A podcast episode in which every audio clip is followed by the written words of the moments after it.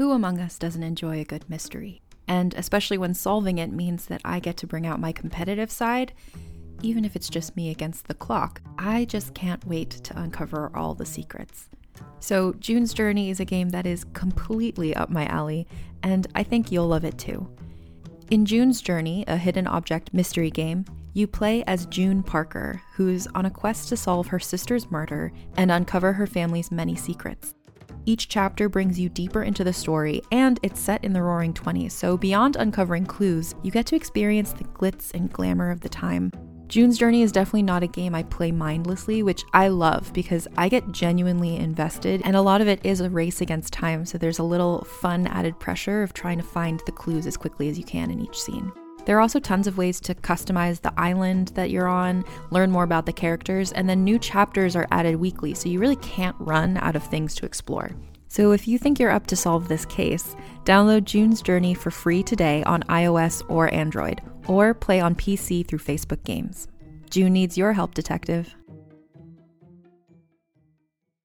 Wander with us into a world of magic. Do you like magic? Where old stories take on a new life and the world is teeming with possibilities. Well, for the last time, we're not kissing, Fritz.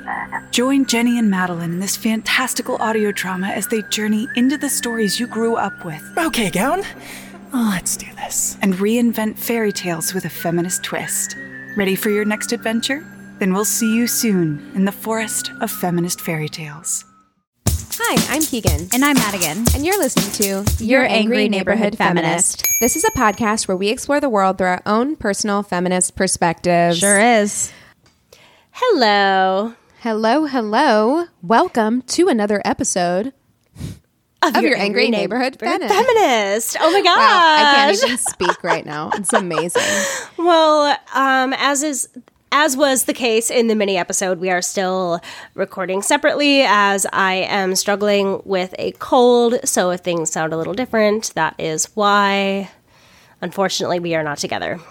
But we have a great topic for you today. This is something that has been on Madigan's list, I feel like, for a while. You were the first person to introduce this topic to me because uh, this isn't something that I had really thought about before as kind of like a pervasive thing until I'd really like stopped to think about the fact that brands do this to varying degrees.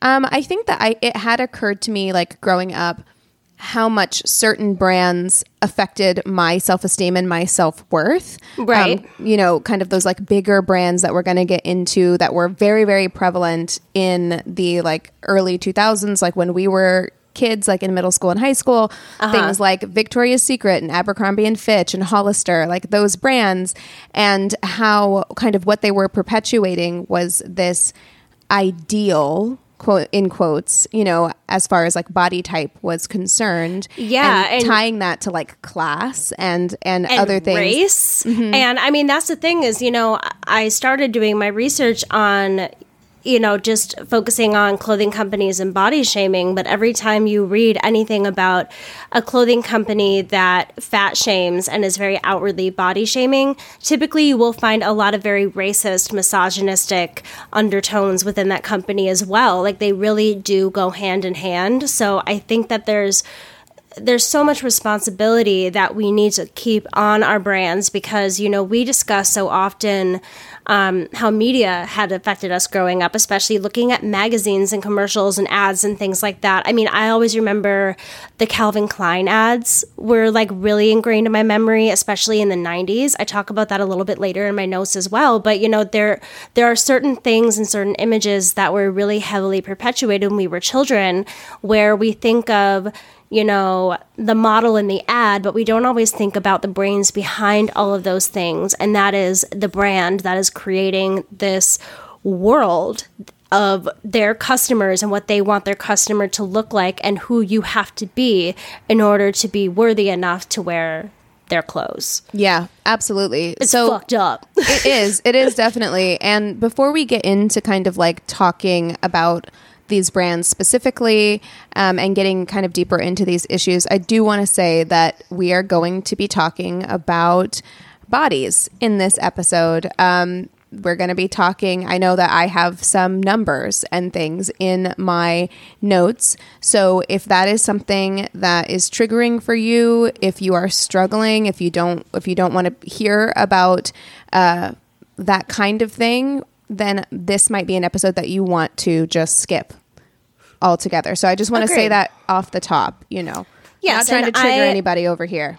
Definitely not. And I think also, along with this episode in the show notes, I will add some resources for everybody just in case they feel like they need some support or maybe they, um, you know, learned something about themselves within this episode and they uh, need to reach out for some help. We will give those resources for that as well. Yeah, yeah. You know, I think it's interesting. I, I know that every generation kind of struggles with their own um their own body issues that have to do with whatever the beauty standard is. at the Whatever that aesthetic is, right? Right. Yeah. And so I know that there has been a lot said. I mean, we had an entire episode kind of talking about social media and face filters and body filters and what that does to you psychologically. Uh, and I know that a lot of Gen Z kids, a lot of people on the internet right now struggle with their own self image. Um, but I think in doing my prep for this episode, what I found to be really triggering for myself was that a lot of these brands and a lot of these these things that we see as as body shaming in brand culture while it still exists absolutely now today the prevalence of it throughout the 2000s um, because it was so tied to the beauty standard at the time which was Uh-huh. very like thin very like thin flat and that kind of makes me nervous because I'm seeing a lot of those fashion trends come back. I'm seeing Yes. the the beauty standard shift again. And not to say that one is healthier than the other. It's just I have a it triggers me personally because it was from my like upbringing. Um, Right. right. Well, there is that there has been a culture of celebrating extreme thinness in Yes. in the past and I do touch on one era in particular because it was one that was very like memorable to me and like very noticeable to me at the time and that was the heroin chic era of Yeah, the the 90s. 90s. Yeah, it was very um androgynous, dark circles under the eyes, very very very emaciatedly skinny.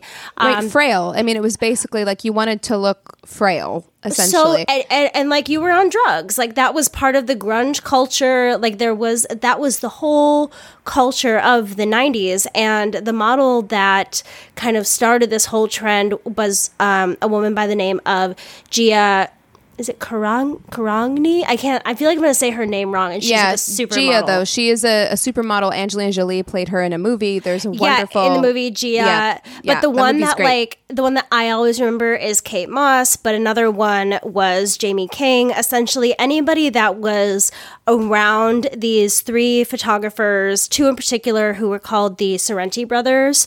They were these photographers that really made this like almost cut and paste grunge teenage thing cool and it kind of catapulted into mainstream fashion design like it had never had before and it kind of put that very young waif like drug induced image kind of on the map until and I'm really fascinated by the story, so I like know a lot about it. But David Sorrenti was actually only 21 years old when he passed away of a heroin overdose, which kind of started the end of that mm-hmm. whole era. But it then went into the 2000s, which still very much had that same kind of vibe, but less like heroin induced. well, if that yeah. the sense. thing is, like, the thing that makes that really interesting to me is that in the '90s, that whole heroin chic kind of grungy thing, you were wearing like bigger, baggier clothes. It was just on a much frailer frame, and you like, almost it- looked like a hanger right, with yeah, the and- clothes on you.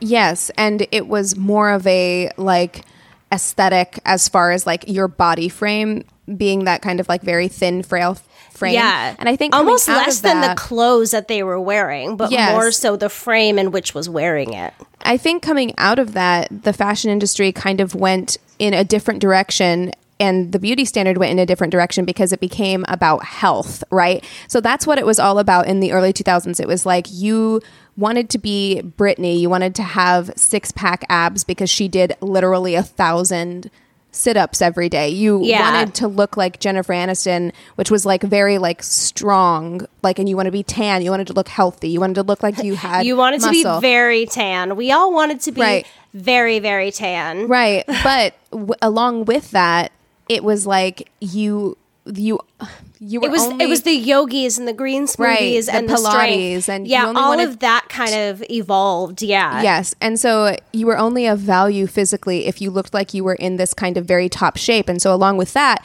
went with clothing that was very tight and short, like very, very low rise jeans. That's why I fear the low rise jean, jean trend coming back. Like I feel Right. like I feel like a lot of Gen Z are making fun of millennials for like being like you will, you know, you can rip my high waisted jeans out of my fucking cold dead hands. right for real.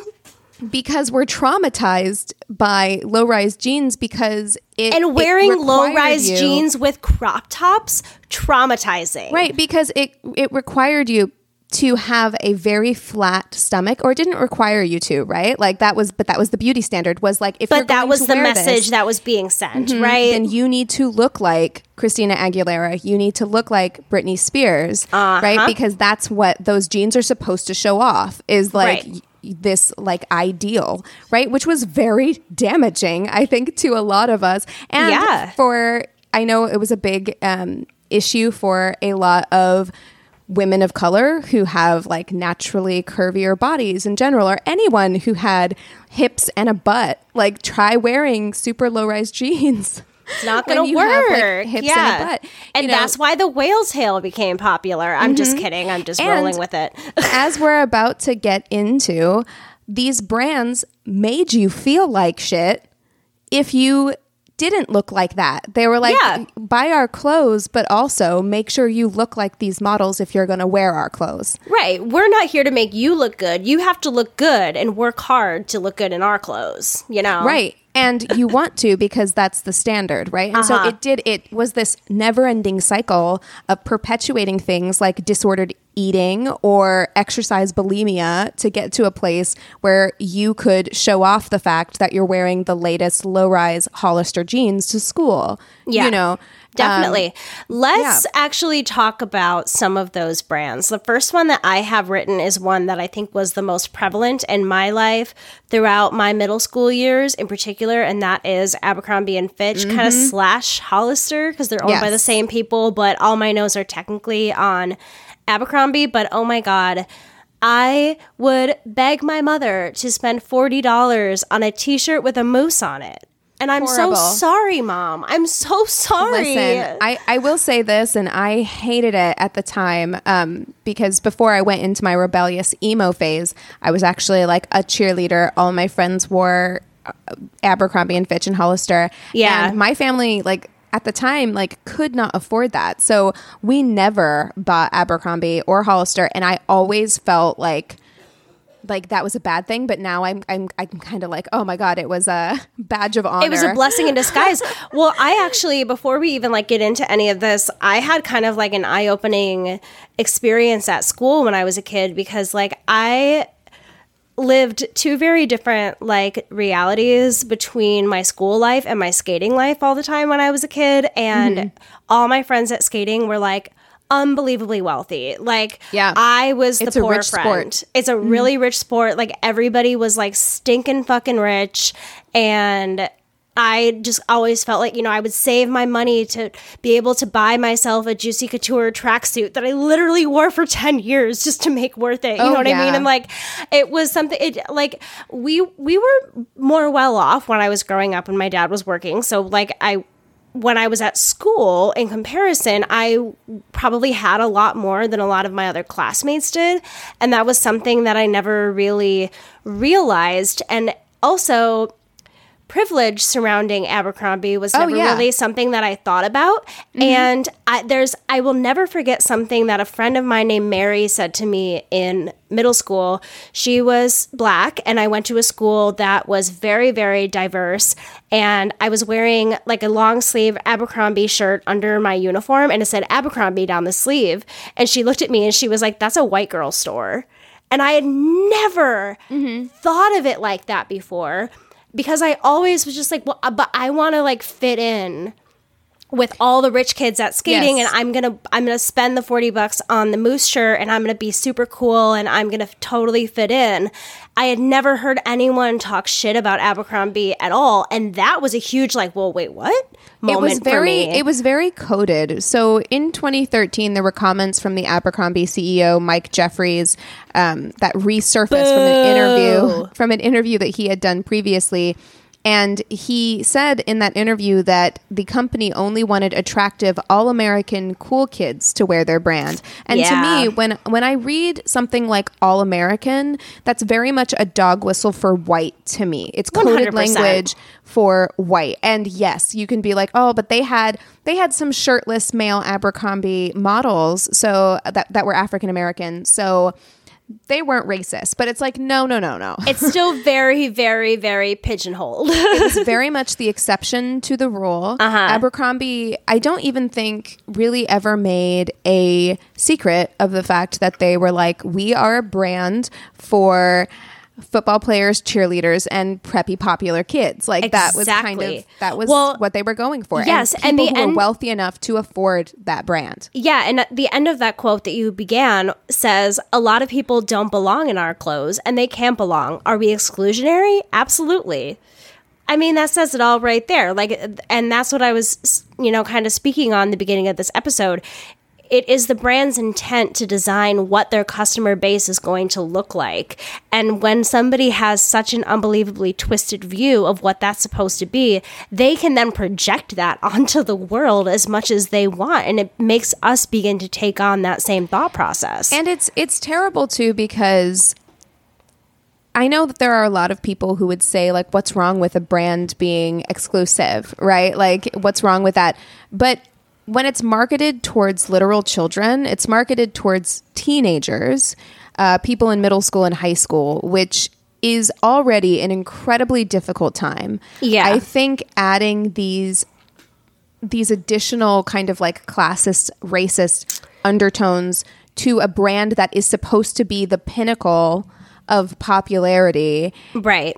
I think it does perpetuate these like classist, racist notions in school. Right. And I get a different vibe from exclusionary and exclusive.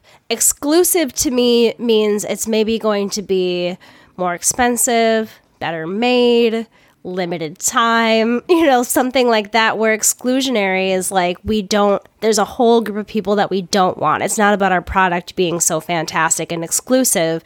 It's about we need to make sure that there's a whole group of people or multiple groups of people that don't get to be involved in this at all to make sure our only demographic is this one person. And like that's Mm-hmm. what's so unbelievably frustrating. And they have come under fire for their employment practices as well. Oh yeah, I knew a girl who I went to high school with who worked at Abercrombie. It was Yeah. hell. Like she told me about it. And again, we're talking about children. Like she was in high school. Like we didn't feel like Yeah. children at the time, but she was a teenager and I think my friend Emily worked at Abercrombie too in high school at one point and it, hated it. it was ridiculous. The pressure that they put on her, they controlled her appearance. Oh my to the gosh. Point, they controlled how she wore her hair, what color it was, and they did control what she weighed. Like Yep. they, you had to weigh under a certain amount.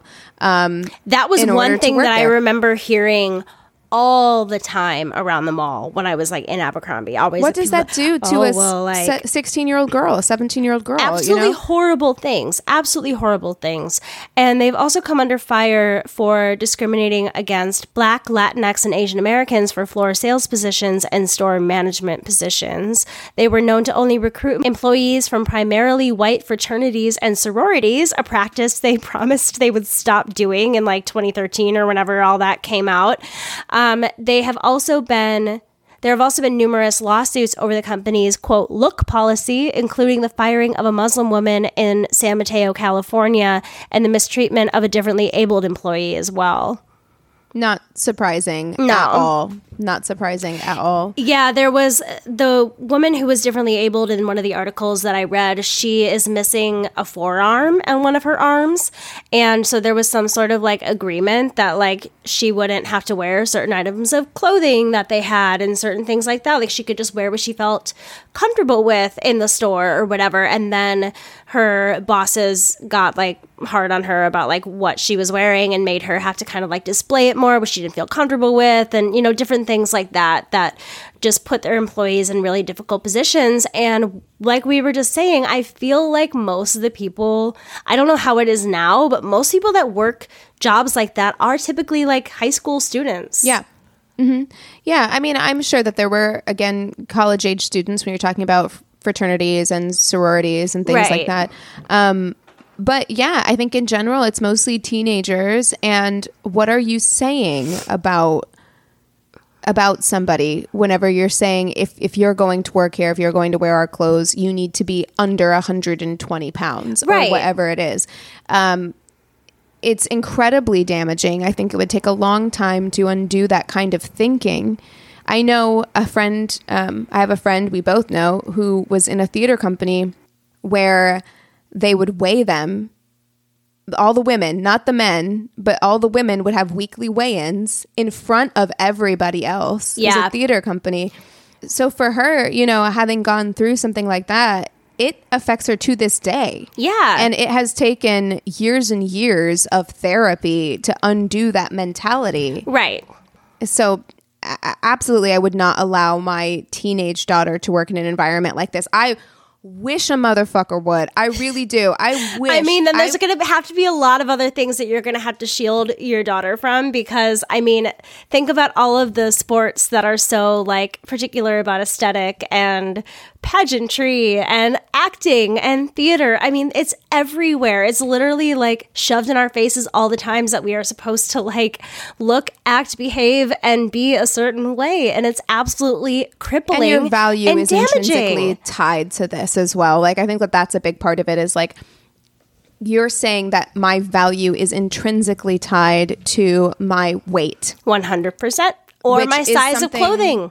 Yeah, which is You something know? that I I certainly struggled with, like absolutely feeling that way. Yes. That like I'm only of that- value. I think most people do. Like, I mm-hmm. really think that, like, especially because we're people that like factual things like numbers and sizes and being able to evaluate things in ourselves in certain ways. And the more tangible that is, the easier it is for us to get wrapped up in it. And that's why literally everybody can relate to it in some way, shape, or form. Well, and you the know? world has reinforced it at every turn. Right. The world has reinforced it at every turn. And I'm grateful to see that that is starting to change, that we're calling it out more, which is why having conversations like this is so important. It's why So calling important. brands out is so important. Uh, Yes. because the conversation, the narrative around this stuff has got to shift. It- Yeah. It, the amount of damage that it does is absolutely unacceptable. Uh, so speaking of that, let's jump into one that did a number on me growing up because like I said, I mean, I couldn't really afford Abercrombie growing up, so I just said, fuck it, I'll shop at Hot Topic and changed my entire personality. Here for it.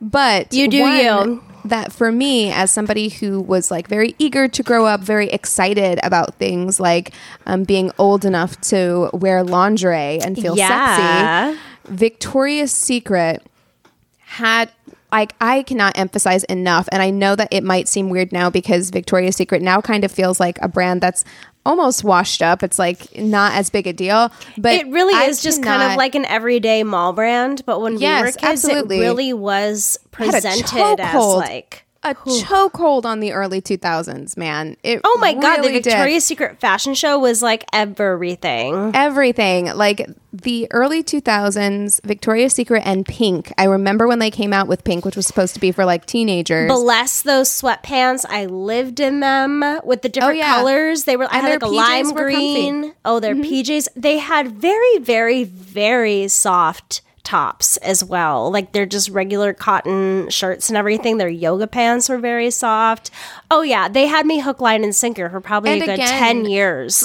this was a very materialistic time period. Like this Yes. time period, having these kinds of like accessible brands uh, where you could get pants that said pink on the butt, and that was like a status symbol. I was just gonna say it's a status symbol. It, it isn't about just wearing the style that's in. It's about wearing that specific brand and showing Right. off that you can, you know, afford to like live Mm-hmm. the life of that brand. And it also said something for me. It felt very, even if it was pink, like not Victoria's Secret, but the pink brand. Yeah. It said, it said, I'm grown up. And it also evoked this like Uh-huh. idea of like, I had to go into the sexy store to buy these pants. You know what I mean? Like, yeah. all of that played into it for me. Yeah. And so, For me, I think it was a way to wear sweatpants every day for like two years without having to like say like oh but i like don't look cute i could like still like somewhat like look cute and go to school but i literally just wore sweatpants and sweatshirts every single day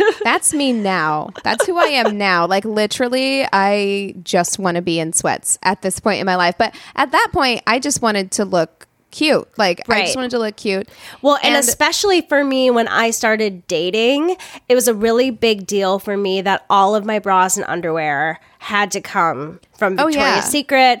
Or I remember also getting a couple bras from like Abercrombie once, but like there really was something about like because I think men had such an obsession with Yes. Victoria's Secret as well that there was Yes. this like idea pushed upon women where it's like, okay, well, men want us all to be these angels, right? Yes. So when my boyfriend takes my top off when I'm 16, he better see the most adorable The hot pink. VS. Yes, Right? and the most mm-hmm. adorable hot pink lacy perfect plunge push-up bra because he's going to give a shit. You know what I mean? and Like that, that was another thing is like as an adult we know that lingerie is not meant to be worn as regular undergarments but at the time it was like you could only afford so many bras so we were going Right. out and buying these like lacy bras that then we were wearing underneath like regular t-shirts to to school because we owned two bras you know what i mean which is not what those are for like you're supposed to have your regular everyday bras and then you have like a couple like nice lacy bras that are strictly for sexy time like Right. that's all that's for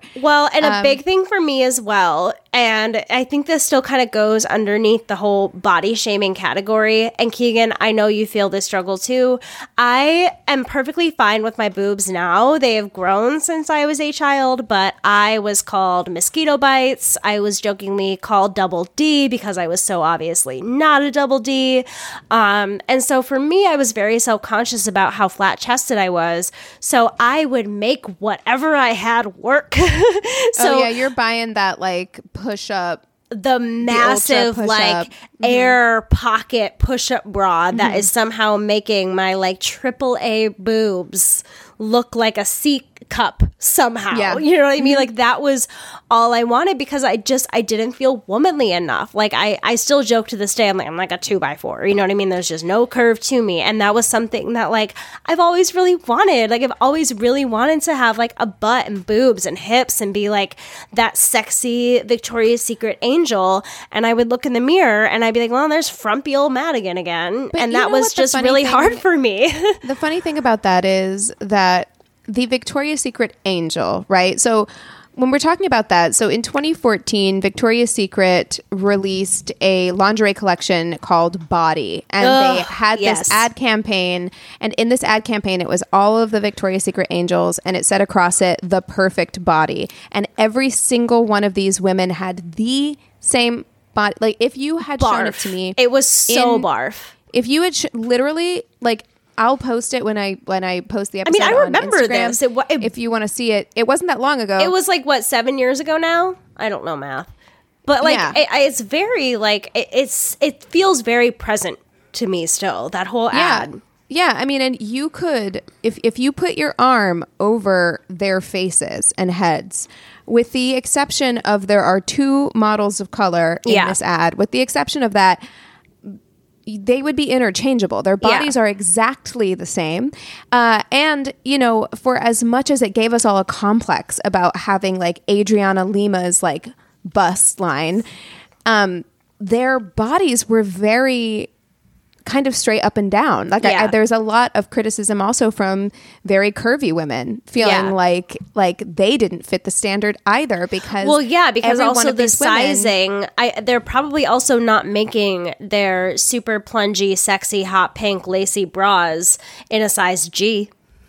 You know what I mean? Absolutely. Like it's very, very limited. And this particular advertisement, so they'd already faced a fair amount of criticism, Right. right. They'd already faced a fair amount of criticism, but this advertisement got widespread backlash online. Um, it was criticized for rightly body shaming women. Yeah. And there were a lot of campaigns that kind of did similar shoots where they had women of varying ages and abilities and sizes and colors doing kind of the same photo shoot. Yeah, and I don't remember if it was during this time or if it was something that just kind of continued afterward, but I remember posting a picture of this on our Instagram like years ago, probably. But it was a group of like quote unquote plus size models in front of Victoria's Secret in just like nude colored lingerie in a form of Yes, protest. yes. And Yeah. I've seen that happen a lot since then as well. Yeah. So there was a petition that was circulated online that demanded that Victoria's Secret apologize and change the poster. And it got over 30,000 signatures, and the hashtag I am perfect started trending on Twitter.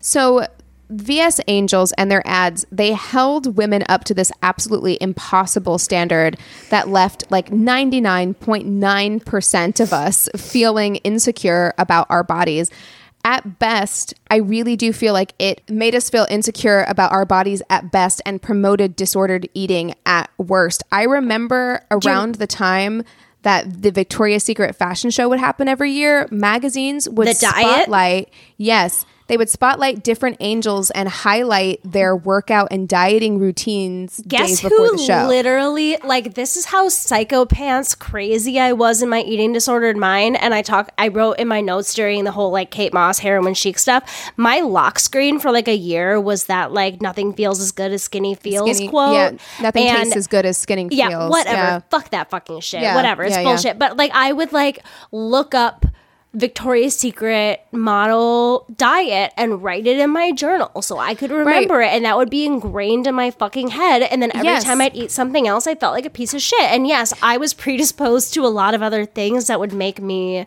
obsess about something like that. But like, it just goes to show you how it really can like make you fucking obsess about something that is so unbelievably arbitrary and harmful. I think that it was incredibly prevalent at this time. Like I think that it was oh, I wasn't weird for doing it. Like, and No. and, and we were all open about talking about that stuff too. Well, and that's, the other thing. What I was going to say is that it's it's kind of wild and it is interesting to me how far we've come even in that like 7 year span, 10 year span because this stuff was published in magazines as though this was something to aspire to, as Yeah. though this was an ideal. Whereas now, I think rightly everyone would be like, whoa, like that doesn't seem okay because they would advocate for things like eating a handful of grapes and some nuts and not drinking any water because they want their abs to stand out and working out obsessively, right?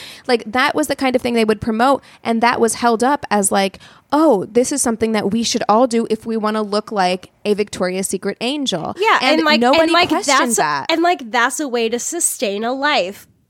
Spoiler: It is it. not. It is but they never they never framed it like that. I think Nope. that that was part of the problem was they're and they never showed the models afterwards having to go to In and Out and binge eat Exactly. on 16 burgers because they haven't Exactly. eaten in a week. No, they it's not presented it glamorous. as though this is a lifestyle that could be sustainable for you, and that if you want to look like a Victoria's Secret angel, you need to do this day in, day out, three sixty five. Ugh, barf, again. First of all, you shouldn't be doing it at all. Like even they shouldn't be doing it the two weeks leading up to their No. to, to walking in the show. That speaks to the insanely high standards that we put models through and that we have you know for our beauty standards in for general another episode.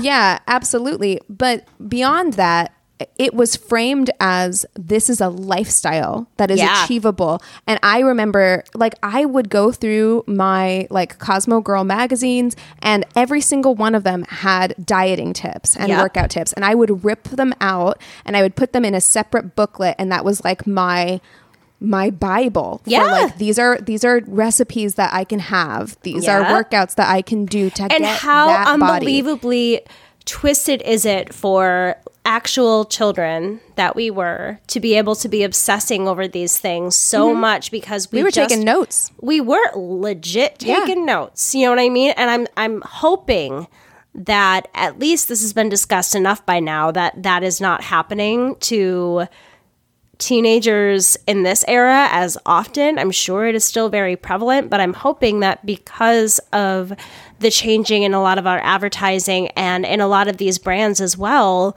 hopefully some of that is changing. But it is not gone because there is another brand that I want to talk about that I see at work all the time and I hate it so much, and that is Brandy Melville.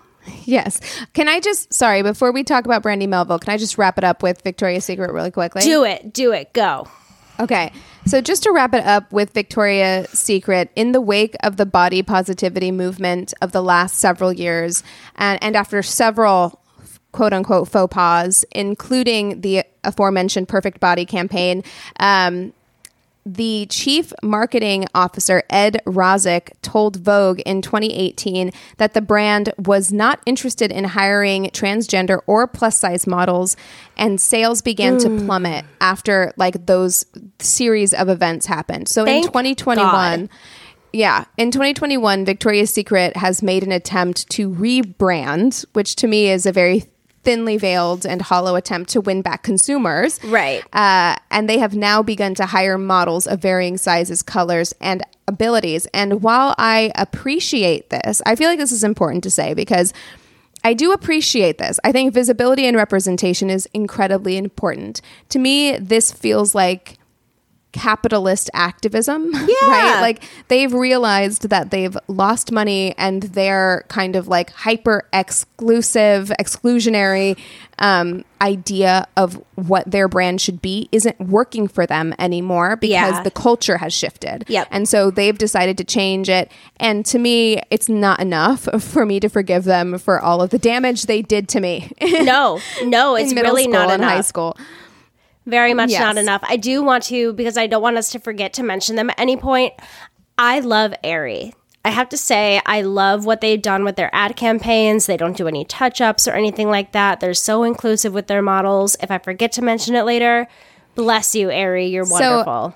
I have a list of some body positive fashion brands. Love uh, this. to mention at the end of this, and Aerie is on that list. Wonderful. Good because I love them. Okay. My name is Jenny Owen Youngs. And I'm Kristen Russo. And together we spent six years watching every episode of Buffy the Vampire Slayer one at a time, podcasting about each and every one. Our podcast is called Buffering the Vampire Slayer, and you can learn more about it at bufferingcast.com. Listen wherever you get your podcasts. So let's talk a little bit about Brandy Melville. Uh, Brandy Melville is not a person. It is like the two owners' names combined. I was a little bit disappointed in that, but I should have known because these people are pieces of shit. The company's founder, owner, and CEO is a douche canoe by the name of Stephen Marsan. Brandy Melville projects an image of young, thin, pretty whiteness and aims to sell clothes to that exact demographic as the majority Mm-hmm. of their clothing is one size fits most. Which is ludicrous because Fits I was taking most? Uh, not even close, not even close. Because I was looking at, I was looking at this brand uh, in the prep for this episode because before TikTok, I'd not really heard of them. They people Of talk Brandy? about them. Of no, I Really? really. Oh, Yeah, they're no. such they're they're a really really big California brand. So there was that doesn't surprise me at there all. was only a few of them, and there was one at the Third Street Promenade in Santa Monica that I was obsessed with because they I loved their sweatshirts and their sweaters in particular. I really liked the material. I thought they were really great. I didn't really ever buy any pants there. I bought maybe a couple like basic tank tops and stuff because it really was like if you didn't fit that item you were out of luck. Like you just couldn't right wear I mean, and it. as like the thing is as a petite person sometimes i have like kind of short and stuff like sometimes i have trouble finding um skirts and stuff that hit me in the right place that aren't like too long for me or whatever so i understand the appeal of wanting to have a like uh, of having a petite kind of like brand or something that like is supposed to fit shorter bodies or whatever. but whatever it's not this- being marketed as a petite No. brand and it's also they don't really even market the fact that their clothes are one size fits most and that's what's really frustrating so if you were to go into Brandy Melville and say get a pair of pants, Mm-hmm. most of their pants are going to be a 25 inch waist, which is right and most of their models are five seven or taller like normal model height Right, exactly. Yeah. But but a 25 inch waist is such an unbelievably small percentage of not even just teenage women, but women in general who would be typically shopping at these stores.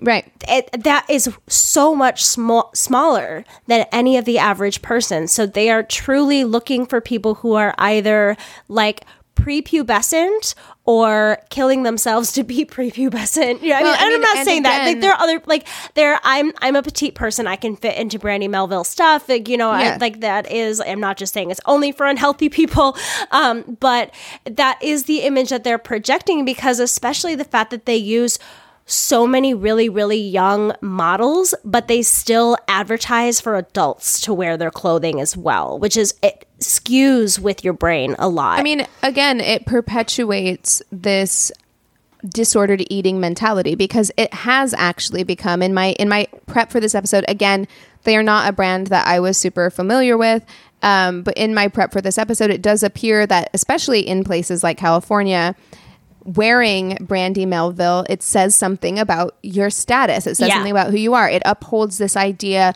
that thinness equals goodness or thinness is something that you should aspire to as a matter of um, worth as Yeah. a matter of worth Yeah. you know what i mean Yeah, and, So- it, and it is a bit of a status symbol to be able to wear something that's very obviously from Brandy Melville and wear it around and be able to say, "Oh, you know, I'm I'm able to shop in this store." Like that does say something, right and you can't yes, right and you probably can't right Yeah. and so it does when it, it works sometimes for girls who are prepubescent but as their bodies grow and change and they want to be able to still fit into that mold of like I can still shop at this place it does lend itself to really unhealthy relationships with their bodies and with especially food when the brand is telling you that you can grow with the brand. Like uh, if you go Right. online, like it is geared toward adults with these pictures of what I would assume to be not adults in in a lot of them. You know what I mean? But Right. it's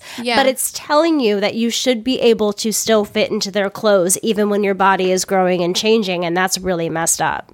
Right, right. And, you know, these clothes are, when they say one size fits most, it should be said that these clothes fit a extra small to a small. Yeah. That's how limited it is. Yeah, It's and not like, like this the is something tops that's maybe to a medium, maybe Right, right. It's not like this is sometimes you'll buy something on Amazon that's like a one size fits all kind of thing or one size fits most and it's like kind of a very loose fitting thing or it has like It's like a shawl drawstrings or- yeah, or something like that. That's not what this is. This is these are literally clothes that are made for extra small and small and even then it's very limited by body type, right? Yeah. Like I could maybe fit into their clothes, but they're clearly made for people who do not have a butt and thighs. Yeah. you know what I Yeah. mean? Um, it, you can be the right size and the wrong shape, and you won't fit into their clothes. Exactly, So. yeah. Like it is very clearly specifically for a certain type of woman. Yes, and not girl. Yeah, exactly. And not only are the customers fat shamed, but the employees are fat shamed. So actually, there is a girl that I work with now that used to work there and told me a few stories. Like she was meant to only work in the back because she wasn't pretty enough. yeah, like it's re- like this is recent stuff. Like it's really really shitty, and they treat We got to put these companies out of business. Oh This my gosh. ridiculous. This place makes my blood boil. So, most retail outposts must send full body selfies to brand executives daily, with some of the employees being as young as 14 Daily. daily. They have to show what they're wearing to work. They have to show, and because it started off, like, I don't know if this is still happening up to now, but this isn't a company where there are that many storefronts. So I think it was pretty easy for the CEO and for like the higher ups to be able to keep tabs on what their employees were wearing and doing and what they looked like. Um, I'm sorry. I look. I I need to go into one of these stores, find a 14 year old who's working, and be like, "Call your mom. I just want to talk." oh, for real. Because uh uh like Yeah. who is Oh, letting their because- 14 year old be subjected to this? Right? Absolutely. Because not. then if Marsan didn't like what he saw, the employee could be fired on the spot. One former California employee said, in retrospect, it's really fucking weird that we all, us underage people, had to text this mid to late 30s guy photos of what No. we were wearing. no, no, no, no, no. I told you. I absolutely told you. not. Another No. another former employee, Luca Rotondo, who worked as the senior vice president of the company, said that he had been ordered to fire hundreds of staffers for things such as the worker being heavy or quote unattractive. If Marsan thought the store had too many black What does that mean, I know. Oh, girl? I'm. Oh, I'm getting mad. Also, if Marsan thought the store had too many black employees, they would be replaced with a new white employee. One, uh, Luca also said in that interview if she was black, if she was fat, he didn't want them in the store. Marsan would also sit with the other senior executives above the showroom and check out the customers. If they liked how a girl looked, they hit a button this is so Harvey Weinstein. They hit a button that would signal the cashier to get the customer's details and offer her a job. Yeah.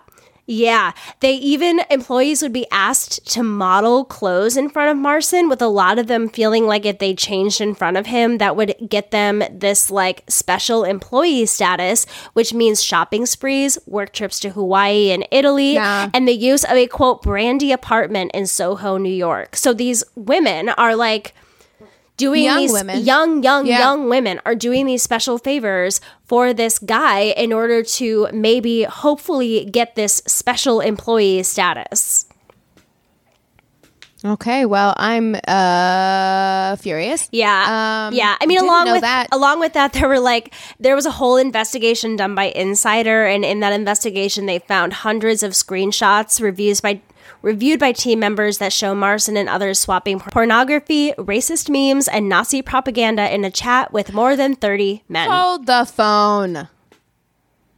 Why? What? Why? Fuck how Brandy is this Melville. company still in business? I don't know. How and they, they still operating? And they have other companies below them. There's another designer by Please the give name me a of list because we're gonna post that to Yeah, our Instagram because I don't want anybody shopping at anything affiliated with any of these. no, people. there's Uh-uh. a company called John Galt, and they are through Brandy Melville as well. And their kind of like special thing is that this designer only makes a certain amount of like one design. So it is kind of a thing that like if you have this one John Galt item, you very well could be like one of only X amount of people that have that, and then you're never going to be able to get it again. So there is also this like exclusivity of the actual product as well with some of their other like kind of like branched down companies and stuff. It's a whole mess of crap. But should we Yo, go? we we gotta we gotta stop it. We gotta stop it with this stuff. I gotta tell you, like it's it's as somebody who will be 32 soon, it it does not matter. Like what you wear, genuinely, it does not matter that much. And wear I even- clothes that you like, that you feel comfortable and Yes. good in, that feel like yourself. You can find those anywhere. You can find them at the thrift store. Like you do not need to wear labels because I guarantee you that the people who matter do not mind. Don't they don't mind Nope. uh, that you're not wearing you a just label like or you're not wearing half something specific.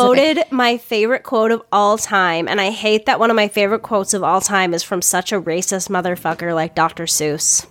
Oh, yeah. Damn it. Yeah, but the people who matter don't mind. They don't. And the people who mind don't matter. They that's really- that's absolutely Look, if your friends care about the fact that you're not wearing Brandy Melville, then you need some new friends. I'm your friend now. We're I- done.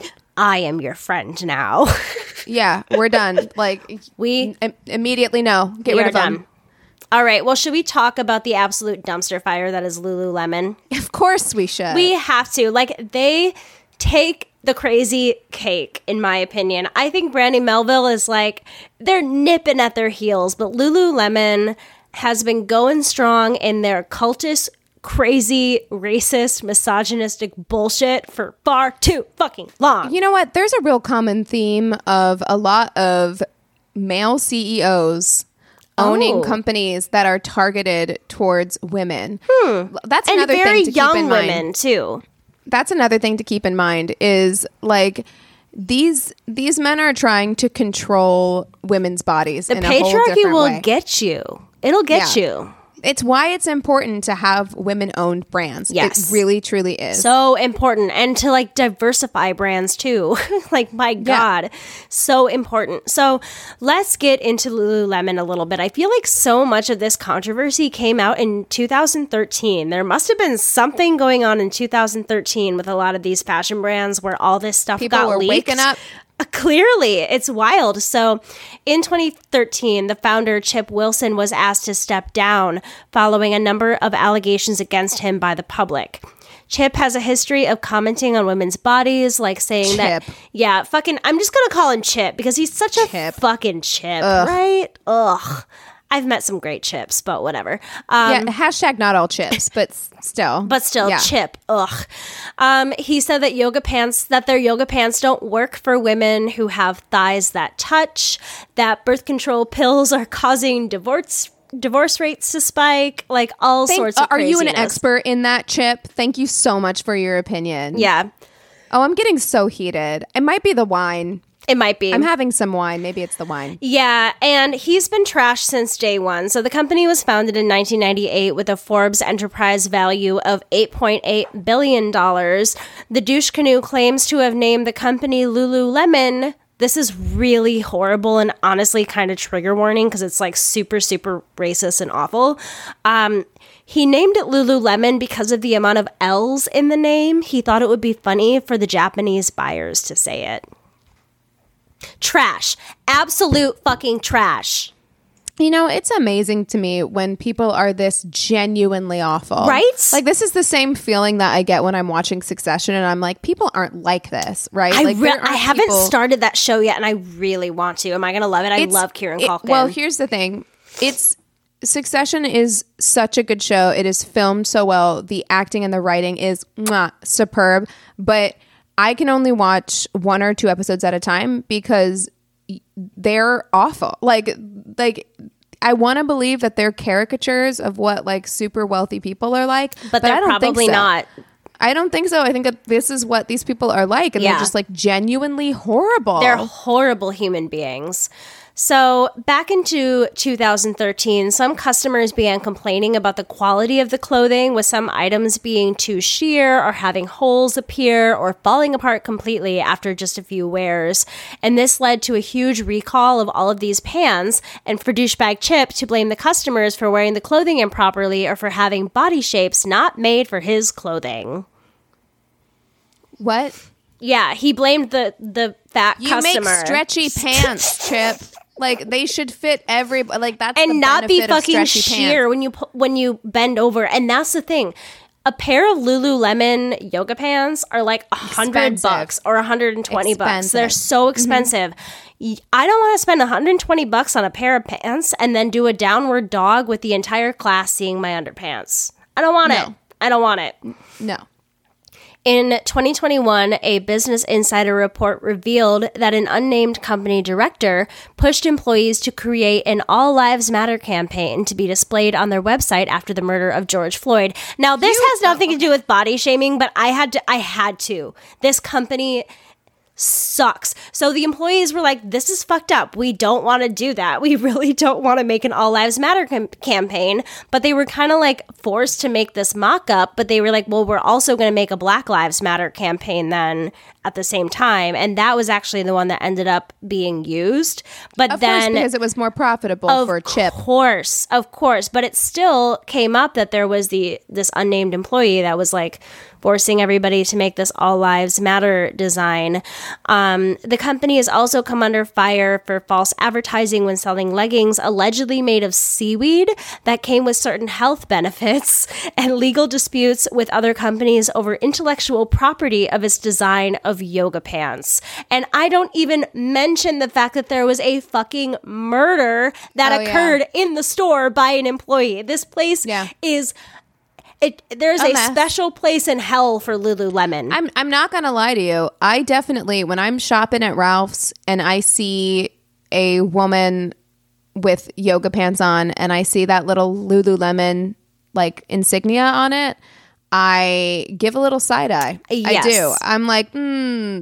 I do have to say this is like completely innocent, you know. Yeah, I do have a but, uh, there's a part of me that's like, I don't know, man. I have a workaround with these, and I don't. And listeners, tell me if this is a bad workaround. But I work in a secondhand store, so we have a lot of Lululemon stuff. I don't. I don't work out, so like I don't really have any use for workout clothes or anything like that. But to me, if I were to buy a pair of Lululemon pants, I would rather buy them through my store secondhand or on Poshmark or something like that because they're already out in the world. Than actually give money to that company. Same thing with Brandy Absolutely. Melville. Like I bought.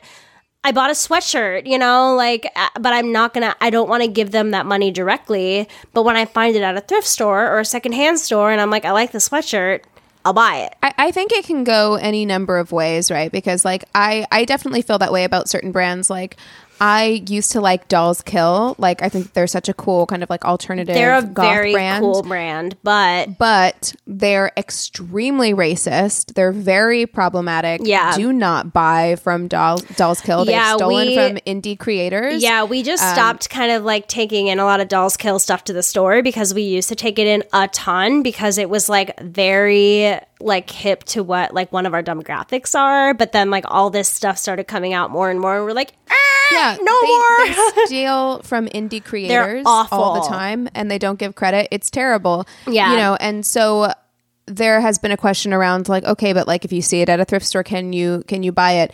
And in general, I think shopping secondhand is so much more sustainable. That I'm always pro shopping secondhand, but what I would warn about and why I probably wouldn't buy Lululemon because um there is the logo on it. So Yeah. I wouldn't buy anything that says Dolls Kill because Yeah. I'm still giving you free promotion. Like I'm still promoting this brand that I don't believe in. Totally. And so I probably wouldn't wear Lululemon leggings either because it has the Lululemon logo on it and I'm not Great trying to promote it. You know, but in general, I would say, yeah, if there's something that you like, but say, you know, you don't want to support. Urban Outfitters, but you find something Urban Outfitters at a Crossroads or a Buffalo Exchange or whatever, then yeah, go, I don't personally have a problem with that, but that's my personal opinion. Yeah, that's what I was thinking too. But I'm like, there, there's probably someone out there that has a reason why that's not a good idea. I'm totally open to Let hearing that Yeah. opinion, but that's kind of my workaround with that. Um, but back to Lulu. I hate saying Lululemon. Back to Lululemon. Um, there was a former employee that discussed the fact that all of their size 10 and up items are usually just kind of like clumped into the back of the store behind a table, not folded, not displayed, so that whenever customers who would be of that size walk into the store, they look around and they don't even see anything in their they their have size. to ask, which is embarrassing It's or embar- can be well, embarrassing. and because and and who, who's even going to do that? Like if I were to walk into a store and look around and not see my size anywhere, that's my cue to leave. So are I mean? they only making it so that they can say that they offer sizes up to that I size? guess- because like otherwise so. you're wasting money. Well, and like, you're al- just well, you're leaving money on the table. But this what are you is doing? the thing. The douchebag Chip says that the reason he doesn't make more plus size clothing is because it takes 30% more fabric to create the Okay. clothing, which means that he would have to charge a higher price for them. So the designs they do have in sizes 10 and up are essentially like designs from four years ago and the same pants that they just keep out there. There's never Okay, any like then, new you know, designs. this has always felt like bullshit to me because then uh, what I don't understand is there's a big difference, right? There just is between a size zero and a size 10. But you can sell a size 0 and a size 10 for the same amount of money. Why is every size not on a sliding scale then? Yeah. Why is it not? Yeah. Why are why aren't you saying sizes 0 through 4 are this price Yep. and then sizes 6 through 8 are this price Exactly. and then so on. Why? Why? Why is it suddenly an issue whenever it's like because he's being called on it because he's being called on bullshit. it yeah it's com- Like, it's complete felt like bullshit it's absolute bullshit and the thing that's really upsetting is that this cutoff point at lululemon is actually where most American women tend to live. Um, the breakoff point to what is considered to being plus size in the US is mostly at about a size 12. Some say it's a size 14 and above, though the average dress size among American women is a size 14, according to a 2013 study by Women's Wear Daily. So that would mean that the majority of American women would fall into the category of the plus sized items at this store that they're not even showing as an option for the majority of people that could come into the store. I just said that really weird, but you know what I mean. No, I understand exactly what you're saying. I really didn't expect this topic to make me as angry as I feel. well, hey, I'm always here for a, a surprising anchor fest. yeah, you know, I think I'm tired. I think that's a big part of it. Yeah. I'm just like, you know what? the amount of energy I had was so low already, and you just spent it all. You spent it all. fucking Um, douchebag chip. But I do, I, I- we are reaching an hour, and I do want to highlight the brands that are good brands to keep an eye on. But before we do that, I do really, really want to quick talk about the sizing chart because I think that's another Yes. thing that is idea. Uh, something that we can very easily compare ourselves to. And so let's just even talk about where we even got this sizing chart, this standard sizing chart. There was a study in 1941 of women's body sizes for clothing, and that was to be the new global universal size chart. Of course, the study focused on white women, most of whom wore girdles and corsets under their clothing, so their measurements were off this is the system that we've pretty much run since that time. And the hope is that technology can change that. There are some people that want to create like 3D imaging for size charts and things like that. But for the most part, when we are looking at you know what size to get online when we're ordering on Amazon or whatever that is a standard that has been set to us by 1941 white women so don't compare yourselves to them and they were wearing fucking girdles and corsets fuck it you know And they're so inconsistent anyway Yeah. that it doesn't even matter. Like uh, that was something that I learned whenever I was trying on wedding dresses and stuff. Yep. Was like wedding dress sizing completely different. Yes. Completely different. And that's from, why- like regular dress sizing. It's it's don't just it Yes. doesn't matter. And like I, all those things I don't have matter. customers that will complain to me on the regular about not being able to fit into certain clothes. And I always tell them, I say, you are not meant to fit the clothes. The clothes are meant to fit you. Absolutely. And especially Yeah. at a store that I work at where you're trading in clothes and you're here to buy new stuff. I'm like, this is an opportunity for you to find an amazing new wardrobe of clothes that actually fit you and make you feel awesome. Right. I mean, and that's what we should be focused on. And I understand in this new world where we're shopping so much online, and it is actually important that you know, like, maybe not your size, but like your dimensions, so dimensions, that you can figure out like what fits you right. It should be about what you feel good and confident in. Yeah. Like, that's what it sh- that that's what should matter. Like trying to um, force yourself to fit into a certain size.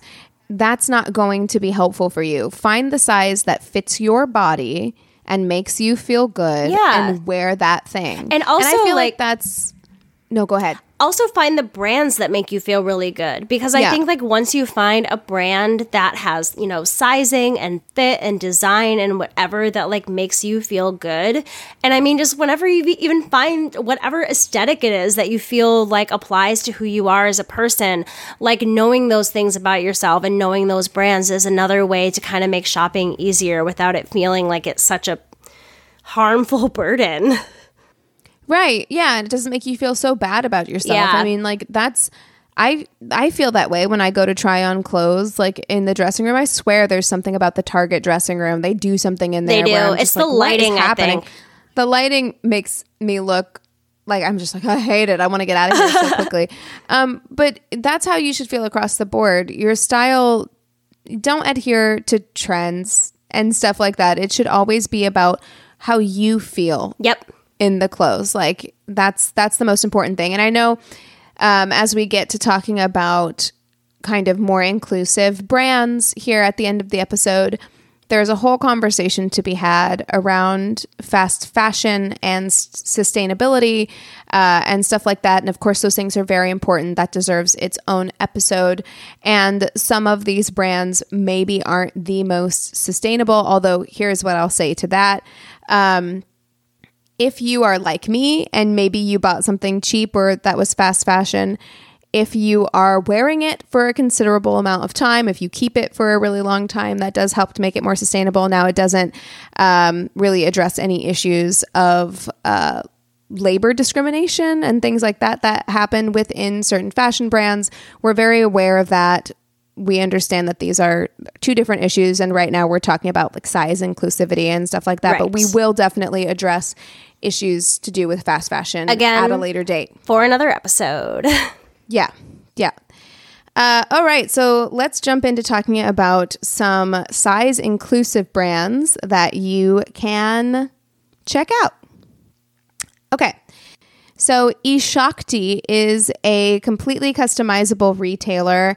They offer sizes from 0 to 36 wide, and they have complete customization through exact body measurements. So, as long as you know your body measurements, which I think is super cool, That's that really totally it's like changes the game. Yeah, absolutely. Because for me, you know, everyone's body is different. Right. And stuff's going to fit on you different. And if you can afford to take your clothes to get tailored, it absolutely changes the way you look because Yeah. it's, it matches whatever your body type is. Uh, so you can have various neckline sleeves and garment length to fit your height. So that's an incredible resource. I've never shopped through them, but now I want to. Yeah, me too. We talked earlier about Ari. Ari. Uh, oh, is it Ari? Ari. It's American Aerie. Eagle. It's Ari. I love them. That's where I buy like most of my bras and underwear. I found a few more brands like lately, but for probably like a good eight years, all my shit was Aerie. Yeah, and they've totally stopped retouching their photos a couple of years ago, and they are more inclusive in terms of their models Yeah, and their their sizing. Their website is like chef's kiss beautiful. I love it. They've done it all right. yeah, and you and I have talked. I recently got a Parade order. I would include them as well. If you're looking for like bras and underwears, lo- loungewear, bodysuits, those kinds of things, like Parade is also really great. They have very diverse models Yeah. and large, like Well, large they have- small sizes. And they have bralettes for like very large chested people, Yes. which is like Yeah. super rare. I could not talk more highly of Parade. Sponsor us first, and then I'll talk more highly of you. oh, yeah, yeah, absolutely. Yes. Um, ASOS, which is a brand that I have definitely shopped quite a bit. yeah, it can be a Um, bit fast fashion, but is Exactly. very is a website that is so user friendly in particular like you and there's so many brands within like their website and stuff as well like that is such an amazing like user friendly very size inclusive There are so many options, and they feature various sizing from straight, curvy, plus, as well as tall and petite styles. So there have definitely been things that I've found on there that I'm like, oh, this is really cute, but it's in a tall, and I'm like, oh, okay, it's just not for me. You know what I mean? Yep. Um, so there, but there are like there's an, a very wide variety, and you can shop specifically by like if you're like I'm over five eight as a woman, you can shop specifically in tall styles Uh-huh. uh, and, and find stuff like that, which is really cool. And they even have they even have um a variety of like shoe styles. Like they carry like wide and narrow, which shoes. Mm-hmm. honestly for me is huge because I have the narrowest feet known to man and I love slides. So I do Yeah. buy my shoes from ASOS sometimes because I can look under that narrow shoe area. Yep. Uh, swimsuits for all. So swimsuits for all is a obviously a swimsuit brand, um, and they are very size inclusive as well. They have clothing. I think I think they have swimsuits up to size 34. Uh, and I what I loved when I was like scrolling through their Instagram is that yes, I will say like the majority of their posts even when they have plus size models, a lot of complaints about plus size models is that they still adhere to a very particular shape, Right. Right, like a, a small waist, kind of bigger, and more of an boobs and hips. hourglass shape. And they do have a lot of models like that, but then they do also have models who have um, different plus size shapes, like more of the apple shape with like a bigger middle and smaller legs, uh, and they're showing what their swimsuits look like on that body type, which I think is so important. It because if you have so a body important. type that's not represented very often, uh, it's you want to see how the clothes look on someone like you. Especially if you're buying online or if you just want a reference, you want to be able to see like not just what it's going to look like on, you know, you or I, but what it would look like on someone like you. Yeah. Yeah. And also, you know, spend some time on TikTok because there are lots of creators like, you know, I, I want to say body positive, but probably not. Just like body neutral creators who are like, this is the body I exist in. Yeah. Um, and this is me trying on clothes so that you can see what this kind of outfit would look like on your body type, Yes. which is very, very cool. And I love watching people try on clothes on TikTok. Me too. It's a weird all thing. day. Love it. Um, and then the last one that I have on this list is Eloquii, and they are a plus size brand. So they're not going to have, you know, size zero through whatever. Their their sizes start at 14, 14 through 28, but it is fashion driven style, which I love because I know a lot of my friends who are plus size, their complaints are that they can't find fashionable clothing. right? A lot of the things that they're being offered in quote unquote plus size sections of stores are matronly Yeah. or dowdy or big. Something that would be more in a Lane Bryant rather than in the same vein as a Forever 21, you know? Yeah, yeah, absolutely. And if it isn't a Forever 21, they don't get the same styles. They don't get the same patterns. Yeah. They don't get things that are um, trending right now. And so Eloquii, what's cool about them is that they focus on making sure that their styles are trendy. Yeah. And fun. I love that. So yeah. So important. Well, I very much got a great education this week on things that I already knew a little bit about, but definitely wanted to know more about. I hope that everybody listening who is a shopper um, has a better understanding of how these companies play such a huge role in how we feel about ourselves and how we feel about the clothing that we wear and how we present ourselves in the world. And so I'm glad that we got to kind of put some of these companies on blast. It was fun for me. Fun and very upsetting. so unbelievably soul, but upsetting. yeah, But I like Yeah, I like getting angry. It's kind of the whole point of the show, isn't it? True. All right. True, true. Very, very true. So we did discuss that there are a few more topics uh, within this kind of umbrella topic that we want to cover in the future. But if there's anything else that you would like us to cover in future episodes, please email us at neighborhoodfeminist at gmail.com or message us on Instagram at Angry Neighborhood Feminist. We have a Facebook business and group page. You can rate and review us on the business page and chat with the fellow listeners on the group page. I don't want to forget to mention that we now have a merch store. So if you Yeah. have not purchased your Angry Neighborhood Feminist merchandise, please go Yeah, to get the someone an angry feminist mug for Christmas. You know, right. that sounds good. Get someone a Rage On tote. Mm-hmm. Get a baby a Slay the Patriarchy onesie. That's all I want. I just want to Oh, see a baby in that onesie so yes, bad. send us your pictures. Please do. We will put them on Instagram. It's going to be a party. So if you are interested in getting any of that merch, go to the link in our bio and have a great old time. Last but certainly not least, if you haven't done so, please hop on over to the Apple Podcast app and leave us a five star review with a quick sentence about why you enjoy the show. It brightens our day and it truly is the greatest way that you can help us. All right. Yeah. yeah. That's all we have for you today. With all that being said, we encourage you to, rage on. Bye. Hey Jenny, have you um ever heard of a vampire slayer? Do you mean the one girl in all the world with the strength and skill to fight the vampires, demons, and forces of darkness? I do. oh, yeah, I've heard of her. Cool. My name is Jenny Owen Youngs. And I'm Kristin Russo. And together we spent six years watching every episode of Buffy the Vampire Slayer one at a time, podcasting about each and every one. Never seen Buffy before? We will protect you. Our podcast is spoiler free, so first time viewers can listen along safely.